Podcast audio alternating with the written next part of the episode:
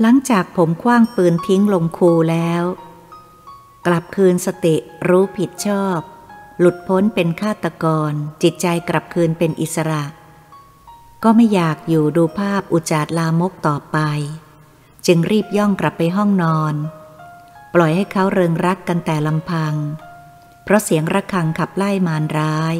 ทำให้ผมกลับคืนสติ บ้านผมอยู่ในย่านกลางของวัดหลายวัด ฉะนั้นเสียงระฆังจึงดังก้องใกล้ไกล ทั้งเสียงวิทยุกระจายเสียง พระสงฆ์สวดมนต์ เสียงเพลงปีเก่าต้อนรับปีใหม่ ทางวิทยุกระจายเสียงทั่วเมือง จึงรู้ว่าปีเก่า เดือนเก่า วันเก่าได้สิ้นสุดลง กลายเป็นอดีตไปแล้ว วันใหม่เดือนใหม่ปีใหม่ได้เริ่มขึ้นมาแทน เก่าไปใหม่มา เสียงระฆังยังก้องอยู่ในความทรงจำไม่รู้ลืม ที่ได้ช่วยชีวิตหญิงชายชั่วทั้งสอง และอนาคตของผมทำให้ผมคิดว่าหากผมทำลายชีวิตหญิงชายใจชั่วทั้งสองตายลงไปแล้ว ผู้ที่จะต้องใช้กรรม แน่นอนไม่ใช่ผู้อื่น ผู้นั้นก็คือตัวผมเองเป็นผู้สร้าง เพราะยังมีชีวิตชดใช้กรรม หวนกลับไปคิดถึงเหตุการณ์ระยะที่ผ่านมาเพียงวูบเดียว ก็ใจหายเหมือนฝันร้าย ตื่นขึ้นกลัวจนขนลุกซาทั้งตัว รู้สึกหนาวหนาวร้อนร้อน เหมือนจะเป็นไข้ หากผู้ใดไม่ได้ประสบกับตัวเองแล้ว ย่อมไม่รู้สึกตื่นเต้นใจหายใจคว่ำเท่าความเป็นจริง ที่เกิดขึ้นกับตัวเอง คืนนั้นเป็นคืนสำคัญที่สุดในชีวิตของผม ซึ่งผ่านพ้นด้วยความลำบากยากเย็น เห็นจะไม่มีวันลืมจนวันตาย คอยเตือนใจว่าผมได้รอดพ้นการติดคุกติดตารางอย่างหวุดหวิด เหมือนปาฏิหาริย์รอดพ้นจากข้อกล่าวหาว่าฆ่าคนตายโดยเจตนา เมื่อผมได้แอบย่องกลับเข้ามาในห้องนอนแล้ว ผมต้องกินยาระงับประสาทเพื่อให้หลับง่าย ไม่กังวลสิ่งใดต่อไป พื่อลืมเรื่องราวในคืนตื่นเต้นที่สุดในชีวิตไว้ชั่วคราว รุ่งเช้าเป็นวันหยุดงาน ผมตื่นสายผิดปกติกว่าธรรมดา ถามคนใช้ถึงภรรยาก็ได้ความว่าพี่ชายของเธอมารับตัวไปแต่เช้ามืด ว่าจะไปเรื่องสวนทางเมืองนนทบุรี เหตุการณ์ก็สงบเหมือนไม่มีอะไรเกิดขึ้น ในคืนส่งท้ายปีเก่าต้อนรับปีใหม่ เพราะผมไม่ปริปากพูด เพราะได้คิดแล้วว่าพูดไปก็มีแต่โทษ ไม่เกิดประโยชน์อะไร คิดว่าผมจะต้องอดทนต่อไป หลังจากคืนนั้นแล้วทำให้ผมใจเย็น อดทน และระลึกถึงพระมหากรุณาธิคุณขององค์พระสัมมาสัมพุทธเจ้า ธรรมของพระองค์ได้ช่วยให้ชีวิตเกิดแสงสว่างขึ้น ผมกำลังจะคิดหาทางออกที่ดีงามทุกฝ่าย อย่างบัวไม่ช้ำน้ำไม่ขุนทั้งผมก็ต้องรักษาคำมั่นสัญญาที่ให้ไว้กับคุณพ่อของเธอว่าจะไม่ทอดทิ้ง แม้จะรู้เรื่องการนอกใจของเธออย่างเต็มอกแล้วก็ดี ผมก็ได้พยายามเอาธรรมะเข้าข่มเข้าสู้ ที่สุดผมก็ชนะความชั่วได้ คือระงับความโกรธแค้น ความพยาบาทความชิงชัง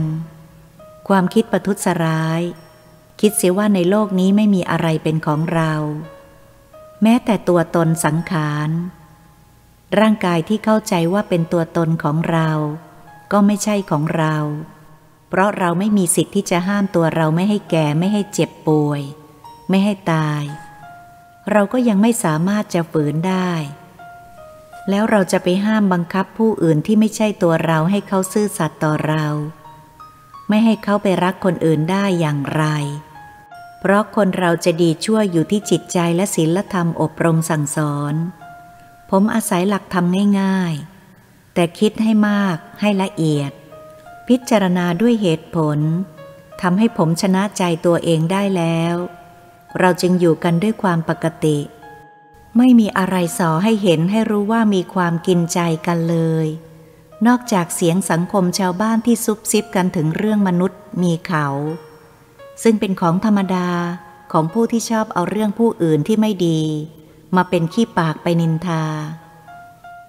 ผมคิดว่าเป็นเรื่องซุบซิบที่ห้ามกันไม่ได้ แต่ก็มีสิ่งที่แปลก เพราะหลังจากปีใหม่แล้ว ผมก็ไม่ได้รับบัตรสนเทศหรือโทรศัพท์เสียงลึกลับอีกเลย หายเงียบไปเหมือนไม่มีอะไรเกิดขึ้นเลย นอกจากจะมีเพื่อนฝูงคอยถาม ให้เกิดความรำคาญ บางคนก็เอาไปพูดว่า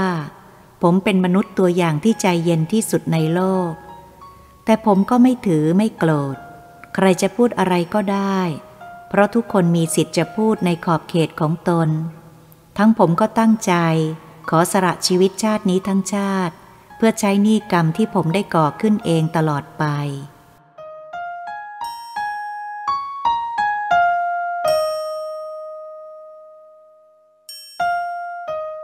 ที่สุดผมก็ได้ตัดสินใจขอลาออกจากราชการ ตั้งใจว่าจะหาความสงบทางทำไร่ ซึ่งผมมีไร่อยู่ก่อนแล้วทางต่างจังหวัด เพราะเบื่อสังคมเมืองหลวงวุ่นวายนัก ผมหมดความสนใจใยดีต่อความเจริญก้าวหน้าในเมืองหลวง ที่เจริญรุ่งเรืองทางวิทยาศาสตร์ แต่ศีลธรรมเสื่อมโทรม เจริญแต่บ้านเมือง จิตใจคนพลเมืองไม่เจริญตามไปด้วย กลับต่ำลง แม้หน้าที่ในราชการของผมกำลังจะก้าวหน้ารุ่งเรืองในอนาคต แต่ผมก็หมดความใยดี ผมตกลงใจยื่นใบลาออกจากราชการทันที เพื่อนฝูงหลายคนหาว่าผมเป็นคนเสียสติ เพราะผมมีความรู้ทางการงานดี อุตส่าห์ไปเรียนวิชาจากเมืองนอก เมืองนา หวังเอาดีทางราชการ แต่อยู่ๆก็ลาออกจากราชการไปทำไร่ทำนา ผมก็ได้แต่ชี้แจงว่า คนเราจะมีความเห็นคนละอย่าง มีความพอใจไม่เหมือนกัน แล้ววันหนึ่งผมก็บอกให้ภรรยาทราบว่า ตั้งใจว่าจะไปทำไร่อยู่ต่างจังหวัด ส่วนบ้านที่อยู่ในกรุงเทพเวลานี้ก็จะให้คนเช่า รู้สึกว่าเมื่อทราบข่าวเธอก็ตกใจมาก เหมือนถูกฟ้าผ่า หน้าตาซีดเซียวลงทันที แต่ผมก็ให้โอกาสเธอว่า หากเธอไม่พอใจจะไปอยู่ต่างจังหวัดกับผม เธอก็มีอิสระจะทำได้ หรืออยากจะอยู่ที่บ้านคุณพ่อของเธอที่กรุงเทพ จะปรารถนาอย่างไรผมตามใจทุกอย่าง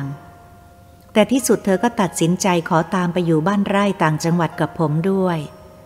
หลังจากรับอนุญาตให้ลาออกได้ เราจึงย้ายจากกรุงเทพทันที ชีวิตในบ้านไร่ต่างจังหวัดที่ขาดความเจริญ ไม่มีเครื่องบำรุงบำเรอความสุข ไฟฟ้าที่เป็นอุปกรณ์สำคัญก็ไม่มี ฉะนั้นจึงไม่มีความสะดวกสบายเหมือนอยู่ในพระนคร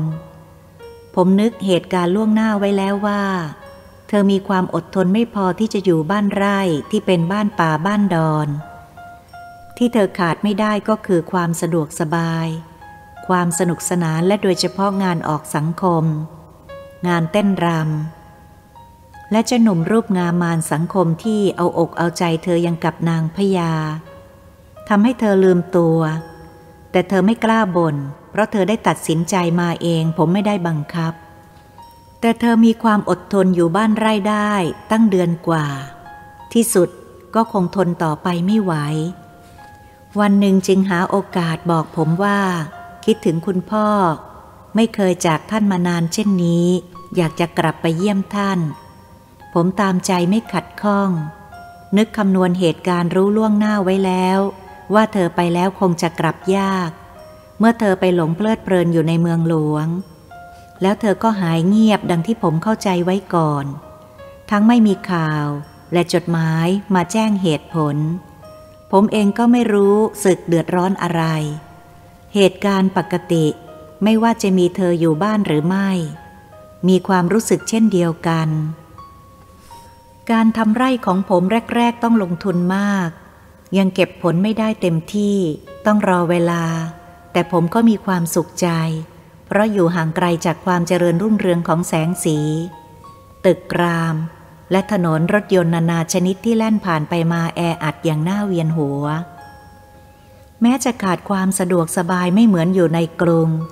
แต่ผมก็ชอบอยู่กับธรรมชาติล้วนๆ อากาศสดชื่น เช้ามืดได้ยินแต่เสียงนกเสียงกา เวลาออกทำงานในไร่ท้องฟ้าสีคราม อากาศปลอดโปร่ง แสงแดด สายลมเย็น ห่างไกลจากสิ่งที่เป็นภัยทางประสาท ชีวิตชีวาก็เป็นอิสระ เป็นตัวของตัวเอง ผมคิดว่าการตัดสินใจมาทำไร่ในต่างจังหวัดนั้น เป็นการตัดสินใจที่ถูกต้อง และเกิดผลทางใจ ห่างไกลจากความรำคาญของคนหมู่มาก มีทั้งคนดีและคนชั่ว หลังเหตุการณ์ที่เกิดขึ้นในคืนวันส่งท้ายปีเก่าขึ้นปีใหม่ การเป็นสามีภรรยากันแต่ในนาม ความเยื่อใยในการเป็นสามีภรรยาก็หมดไปจากความรู้สึก เมื่อเห็นเหตุการณ์ที่เกิดขึ้นในวันส่งท้ายปีเก่าต้อนรับปีใหม่ หลังจากนั้นก็เหมือนเราไม่เคยเป็นสามีภรรยากันมาก่อน ผมปล่อยให้เธอมีอิสระ เพราะเธอยังทนงหลงตน ลืมตัวอย่างน่าสงสาร เธอไม่เคยสนใจในคำตักเตือนด้วยความหวังดีของผม ผมพร้อมที่จะให้ความสะดวกแก่เธอ หากเธอต้องการจะอยาขาดจากสามีภรรยา พร้อมทั้งอโหสิกรรมให้เธอทุกสิ่งทุกอย่าง ภายหลังที่เธอจากบ้านไร่ไปประมาณปีกว่า ไม่ได้ทราบข่าวข่าวจากเธอเลย หายเงียบเหมือนไม่มีเธออยู่ในโลก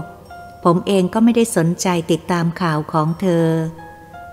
เหมือนปล่อยนกออกจากกรงคงจะไม่มีหวังบินเข้ากรงอีกต่อไป ทำให้คิดว่าครั้งนี้ผมคงหมดกรรม สิ้นเวรเสียที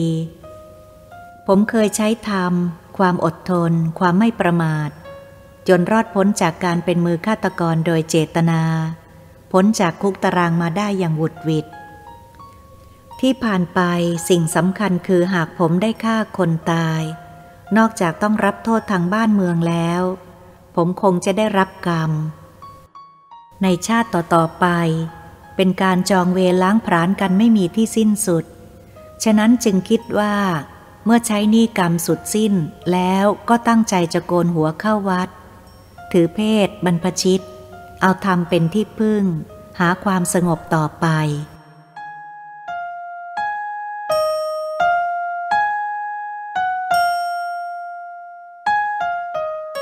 แต่แล้วต่อมาวันหนึ่ง ผมก็ต้องตกใจตะลึงเหมือนเห็นพยามาร เพราะจู่ๆเธอก็ปรากฏขึ้นมาที่บ้านไร่ ในสภาพผิดจากเดิม หน้าตาซูบซีดร่างกายผายผอมลง ไม่เปล่งปลั่งเหมือนเดิม แต่งกายด้วยเสื้อผ้าถูกๆผิดสภาพไปจากก่อน ซึ่งเคยใช้เครื่องแต่งกายทันสมัย ราคาแพงและคอยตกแต่งเสริมความงามอยู่ตลอดเวลาทำตนให้เด่นผิดกว่าหญิงสาวทั้งหลาย แต่บัดนี้รู้สึกว่า เจ้าของร่างหมดความสนใจในการแต่งกายอย่างพิถีพิถัน ให้ทันสมัย สภาพของเธอคล้ายกับได้รับความทุกข์ทรมานลำบากยากแค้นแสนสาหัสมาแล้ว ผมเห็นแล้วนึกสังเวชเกิดความสงสาร อย่างน้อยหญิงผู้นี้เคยได้ชื่อว่าเป็นภรรยาของผมมาก่อน ยังไม่ได้ขาดจากสามีภรรยาเป็นทางการ ผมมีความสลดใจยิ่งที่ชีวิตคนเราเปลี่ยนแปลงไปได้ถึงเพียงนี้ สิ่งที่ทำให้ผมผะอืดผะอมก็คือ เธอกำลังตั้งครรภ์อ่อนๆประมาณสามสี่เดือน พอจะมองเห็นได้ชัด เธอตรงเข้ามากราบผมและร้องไห้สะอึกสะอื้นอย่างน่าสงสาร เธอขอความเห็นใจ อยากฝากผีฝากไข้อยู่ด้วย ผมพูดอะไรไม่ออก ที่สุดก็ตัดสินใจว่าผมจะต้องอดทนใช้หนี้กรรมต่อไปอีก ไม่ว่าจะนานเพียงไรไหนๆเธอก็ตั้งใจหวังที่พึ่งฝากผีฝากไข้แล้ว จึงปลอบใจเธอให้คลายความทุกข์ความเศร้า และรับปากว่าจะให้ความสุขแก่เธอเท่าที่บ้านไร่ของเราจะให้ได้ ขอให้เธอได้พักอยู่ ให้สบายเหมือนเดิม ไม่มีสิ่งใดเปลี่ยนแปลง ผมไม่ยอมก้าวกายถามถึงเรื่องส่วนตัวของเธอให้เกิดสะเทือนจิตใจ ผมเดาเหตุการณ์ที่เกิดขึ้นแก่เธอได้ตลอดเวลา ผมจึงให้เธออยู่บ้านไร่เช่นเดิม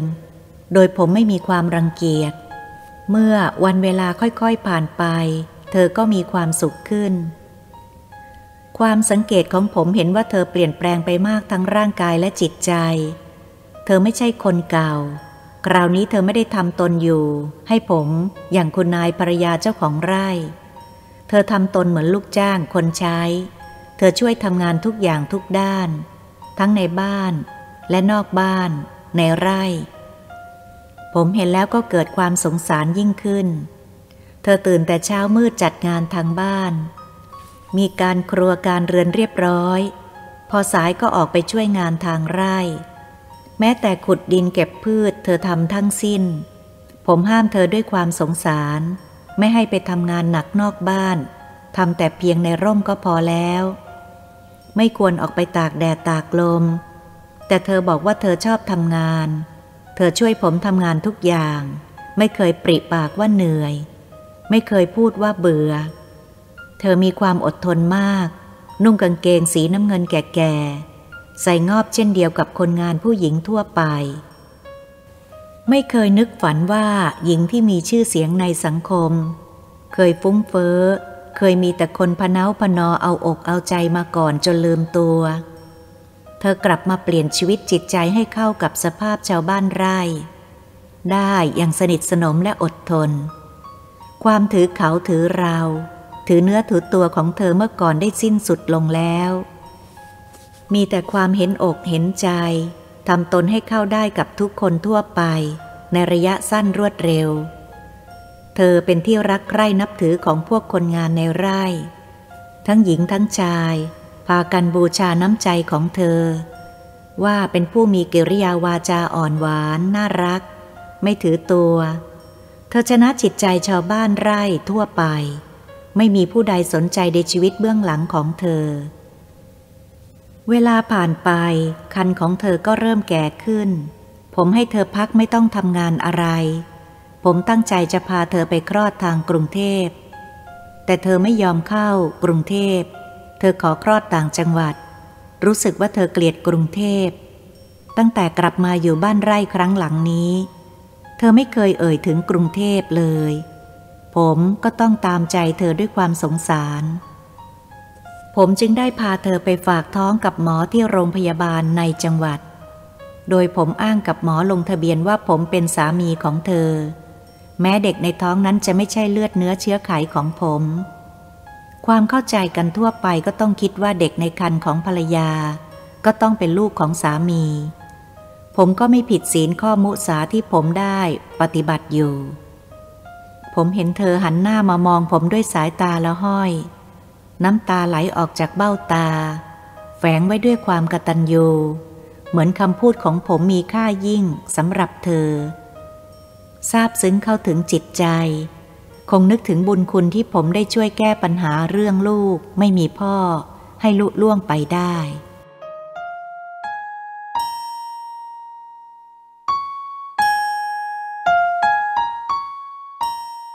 เมื่อถึงเวลาครบกำหนดคลอด เธอก็คลอดบุตรออกมาเป็นหญิงเด็กนั้นมีสุขภาพสมบูรณ์ แข็งแรง น่ารักน่าเอ็นดู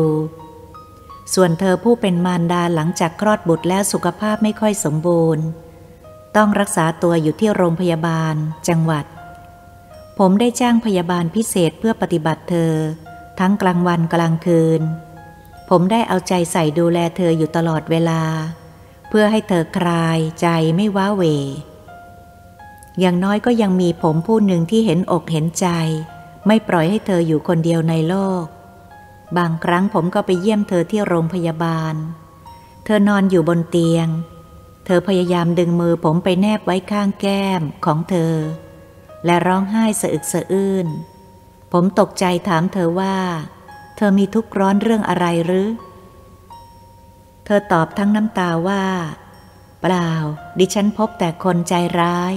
เห็นแก่ตัวเป็นส่วนมาก สวมร่างสุภาพบุรุษไว้ภายนอก แต่จิตใจโหดร้ายเป็นสัตว์นรก ยังไม่เคยพบมนุษย์ที่มีศีลธรรมอย่างคุณเลย จึงสงสัยว่าในโลกนี้ยังมีผู้ใจดีอย่างคุณอีกสักกี่คนหนอ คุณดีต่อฉันมากเหลือเกินดิฉันละอายใจ ความดีของคุณทำให้ดิฉันตื้นตันใจพูดไม่ออก แต่ดิฉันไม่มีทางที่จะตอบแทนบุญคุณให้สาสมได้ ดิฉันรู้ตัวว่าชั่วมาก ไม่สมกับความกรุณาของคุณเลย ดิฉันน้อยใจตัวเองที่หลงผิดเป็นชอบ หลงชั่วเป็นดี กว่าจะรู้ตัวก็สายเสียแล้ว เพราะไม่เชื่อคำตักเตือนหวังดีของคุณ หมดทางจะแก้ไขได้ คุณเป็นคนใจคอกว้างขวางเหมือนแม่น้ำทั้งห้า ผมก้มลงจูบหน้าผากเธออย่างเอ็นดู แล้วบอกให้เธอลืมสิ่งที่แล้วแล้วมาให้หมด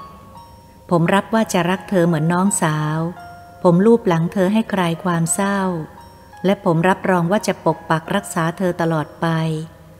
ไม่ยอมทอดทิ้งให้ลำบากเป็นอันขาด เธอสะอื้นพูดอะไรไม่ออก ผมมีใจหดหูเพราะสงสารเธอมาก เราต่างมีกรรมเป็นของตน เราต่างก็เห็นอกเห็นใจกัน จากนั้นผมก็ไปเยี่ยมเธอที่โรงพยาบาลประจำจังหวัดเสมอ ไม่ให้เธอคิดมาก จะได้เพลิดเพลินอาการของเธอค่อยดีขึ้น ความรักของเราก็แปลก ด้วยความสงสารในเคราะห์กรรมที่ได้รับทำให้เห็นอกเห็นใจ บัดนี้ได้เปลี่ยนจากสามีภรรยามาเป็นความรักระหว่างพี่ชาย กับน้องสาว ต่อมาวันหนึ่งเธอก็ได้สารภาพผิดต่อผม เพราะเธอไม่สามารถปิดบังต่อไปได้ ผมดีต่อเธอเกินที่เธอจะนึกฝันมาก่อน ความดีของผมทำให้เธอรู้สึกผิดชอบชั่วดีขึ้นมา เธอบอกว่า ดิฉันรู้สึกละอายใจมาก ไม่สามารถจะปิดบังความผิดของดิฉันต่อไปได้อีกแล้ว เพราะความดีของคุณมากเพียงไร ดิฉันก็มองเห็นความชั่วของดิฉันมากเพียงนั้น เหมือนหอกทิ่มแทงจิตใจ ไม่มีความสุขจนดิฉันทนไม่ได้ มันปวดร้าวในใจ ให้ดิฉันสารภาพผิด เมื่อคุณรู้ความจริงคุณจะฆ่าแกงดิฉันอย่างไร ดิฉันก็ยอมรับทุกอย่าง จะเป็นจะตายดิฉันไม่สนใจ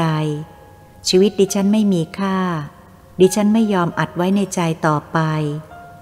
ดิฉันได้ทำลายอนาคต ดิฉันทำลายความสุขของคุณ เหตุที่คุณต้องมาแต่งงานกับดิฉัน ก็เพราะดิฉันเห็นแก่ตัว ดิฉันรักคุณ แต่รู้ว่าคุณไม่มีความรักสำหรับดิฉันเลย คืนนั้นดิฉันวางแผนการ มัดคุณให้แต่งงานกับดิฉัน คุณพ่อและพี่ดิฉันไม่มีส่วนรู้เห็นเลย มีแต่ส่วนเป็นตัวประกอบเรื่อง ด้วยโดยไม่รู้ความจริง ผมฟังได้เพียงแค่นี้ก็ตกตะลึง จึงถามว่า คุณพ่อคุณพี่ของคุณไม่มีส่วนรู้เห็นด้วยหรือ เธอพูดอย่างเสียงละห้อยว่า ไม่มีใครรู้แผนการของดิฉัน นอกจากตัวดิฉันคนเดียว ผมยิ่งงงมากขึ้น ถามว่าเธอทำอย่างไรที่ทุกคนหลงจนถูกเธอต้มสุก เธอพูดอย่างหนักแน่น อย่างรับผิดชอบเต็มตัวว่า ดิฉันเป็นคนเห็นแก่ตัวมากไป คุณจะด่าว่าอย่างไรดิฉันก็ขอกราบเท้าคุณยอมรับผิด คืนนั้น พอดิฉันรู้ว่าคุณจะกลับไปคืนดีกับครูสาวคนรักของคุณ ดิฉันเกิดมีใจริษยา เพราะดิฉันรักคุณ เพราะคุณเป็นสุภาพบุรุษเต็มตัว มีจิตใจมั่นคง ดิฉันยังไม่เคยพบมาก่อน จึงได้วางแผน เลี้ยง แสดงความยินดี และตอนที่คุณเข้าไปส่งดิฉันในห้อง ดิฉันได้เรินเหล้าแต่แอบใส่ยานอนหลับลงไปกำหนดระยะสองชั่วโมงคงรู้สึกตัว เมื่อคุณดื่มเหล้าเข้าไปโดยพาซื่อ จากนั้นคุณก็หมดสติ ดิฉันก็ลากคุณขึ้นไปนอนบนเตียงเดียวกับดิฉัน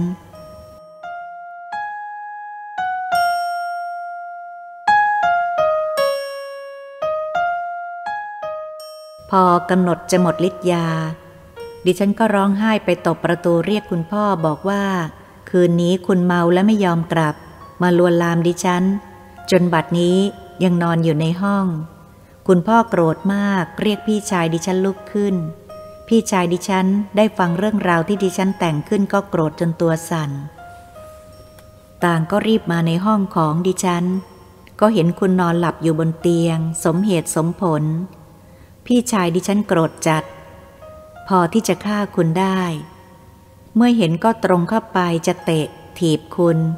ซึ่งกำลังนอนหลับ ไม่รู้สึกตัวว่าอะไรเกิดขึ้น ดิฉันใจหายหมด ตกใจวิ่งเข้าไปฉุดแกออกมา คุณพ่อก็ช่วยห้ามบอกว่า ถ้าทำเช่นนั้นเรื่องราวจะอื้อฉาว จะพากันขายหน้า จึงบอกให้พี่ชายโทรศัพท์ไปบอกสารวัตรท้องที่ ให้รีบมาเป็นพยาน จะฟ้องเรื่องบุกรุกลวนลาม ทำให้เสื่อมเสียทำอนาจารเป็นข้อหาหนักทั้งสิ้น แต่ดิฉันรู้จิตใจคุณพ่อดีท่านเป็นคนรักเกียรติ มีความยุติธรรม คงไม่ยอมให้เรื่องอื้อฉาวเป็นที่เสื่อมเสีย ท่านคงจะบังคับให้คุณรับดิฉันไว้เป็นภรรยา เรื่องก็ดำเนินความตามต้องการของดิฉันที่คิดไว้ จากนั้นคุณก็รู้เรื่องดีแล้ว ผมฟังแล้วก็ใจหายหมด แม้เรื่องมันจะล่วงเลยมาแล้วก็ดี ผมบอกกับเธอว่า มีคนลึกลับส่งบัตรสนเทศและโทรศัพท์มาบอกว่า เรื่องของเธอให้ทราบทุกระยะ โทรศัพท์ลึกลับบอกให้ผมแอบดูแอบฟังจนเกือบจะยิงเธอเสียในคืนนั้น หากผมไม่มีหลักธรรมอยู่ในใจบ้าง ป่านนี้เธอคงเป็นศพ ผมก็คงอยู่ในคุกตารางเป็นอย่างเบา เธอรู้เรื่องชายลึกลับบ้างไหมว่าเป็นใคร เธอฟังแล้วตกใจมาก เพราะเธอไม่รู้มาก่อนว่าอยู่ในอันตรายในคืนนั้น น่าสลดและพูดว่า ผู้ชายลึกลับนั้นคงเดาถูกว่าไม่ใช่คนอื่น นอกจากพี่ชายดิฉันกับคุณพ่อ เพราะท่านเคยตักเตือนดิฉันให้รู้จักทำหน้าที่ของภรรยาที่ดี เพราะเป็นคนมีครอบครัวแล้ว สามีก็เป็นคนดี ทั้งพี่ชายดิฉันก็แอบติดตามดิฉันทุกฝีก้าว ฉะนั้น จะเป็นคนอื่นไปไม่ได้ ต้องเป็นคุณพ่อและพี่ชายดิฉันส่งบัตรสนเทศและโทรศัพท์ ลึกลับแน่นอน ทั้งกลดิฉันก็แตก เพราะพี่ชายกับคุณพ่อรู้ว่าดิฉันลวงท่านมาเกี่ยวข้องในเรื่องนี้ ผมสงสัยว่าเธอวางแผนคนเดียว ไม่น่าจะรั่วไหลออกมาเลย หากไม่ออกจากปากเธอแล้ว คนอื่นก็ไม่มีหวังจะรู้ได้เลยแต่นึกอีกทีที่ว่าความลับไม่มีในโลก จึงถามว่า แผนการคุณลึกลับซับซ้อน ใครจะรู้ได้อย่างไร เธอพูดอย่างเศร้าๆว่า ดิฉันจะฉลาดก็ยังสับเพร่าประมาทไม่รอบคอบ พี่ชายดิฉันฉลาดกว่า เพราะแกสงสัยที่เห็นกิริยาท่าทางคุณตื่นขึ้นย่างไม่รู้เรื่อง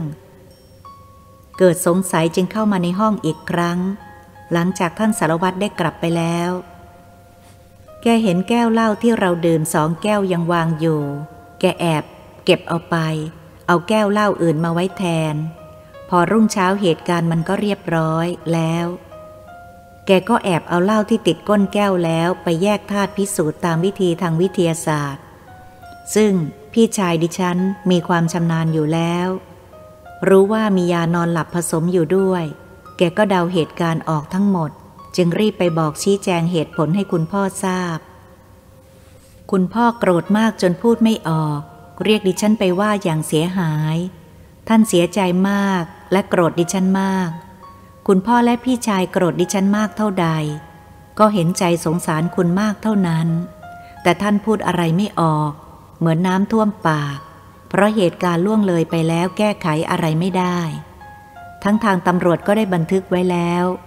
ท่านบอกว่าเพราะรักลูกมากไม่ทันคิด ท่านเสียใจมากที่ท่านได้ทำลายอนาคตคนดี โดยไม่รู้ตัว และไม่ตั้งใจ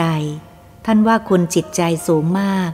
ยอมรับผิดที่ตัวเองไม่ได้ทำเพื่อช่วยคนอื่น คนเช่นนี้หาไม่ได้อีกแล้ว ภายหลังเมื่อดิฉันไปเที่ยวกับคนอื่น คุณพ่อกับพี่ชายตักเตือนให้ดิฉันทำหน้าที่ภรรยาที่ดี หากไม่เชื่อฟังก็จะตัดพ่อตัดลูก ไม่ต้องดูผีดูไข้ตัดจากกองมรดก แต่ดิฉันถือว่าได้แต่งงานเป็นอิสระแล้ว จึงไม่ยอมฟังเหตุผล เพราะดิฉันใจแตกเสียแล้ว บัดนี้ดิฉันถูกตัดสิทธิ์หมดแล้ว เธอเล่าแล้วแสดงสีหน้าเศร้าแล้วร้องไห้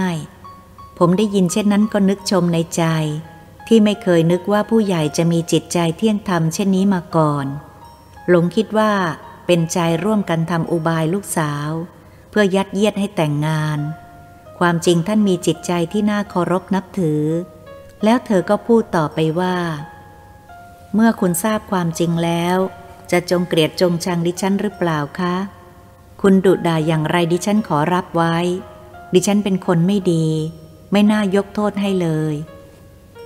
ผมได้ฟังแล้วก็คิดว่าเราจะฟื้นเรื่องอดีตขึ้นมาทำไม ปล่อยให้มันผ่านไป ถึงจะคิดอย่างไรก็แก้ไขอะไรไม่ได้แล้ว จึงพูดกับเธอว่า ลืมมันเสียเถอะสิ่งใดที่มันผ่านไปแล้วก็ให้มันแล้วกันไป อย่ามานึกคิดให้มันเศร้าหมองเปล่าๆ ถึงอย่างไรก็แก้ไขไม่ได้ ผมไม่โกรธคุณหรอก มีอะไรผิดพลาดที่แล้วแล้วมา ผมอโหสิกรรมให้คุณหมด ผมก็ได้รับกรรมของผม คุณก็ได้รับกรรมของคุณอยู่ในเวลานี้แล้ว เราก็ต่างได้รับกรรมที่เราสร้างขึ้นเอง อย่าให้เรามีเวรมีกรรมต่อไปอีกเลย และเราอย่าสร้างกรรมอีก เธอยกมือขึ้นพนม เหมือนจะรับรู้ด้วยหน้าตาแช่มชื่น แล้วพูดว่า ดิฉันดีใจมาก เหมือนยกภูเขาออกจากอก ต่อไปนี้ดิฉันไม่มีความลับอะไรจะปิดบังคุณอีกแล้ว อาการป่วยของเธอกำลังจะเข้าสู่ความปกติ หมอกำลังอนุญาตให้ออกจากโรงพยาบาลได้ ขอให้รอดูอาการอีกสองวัน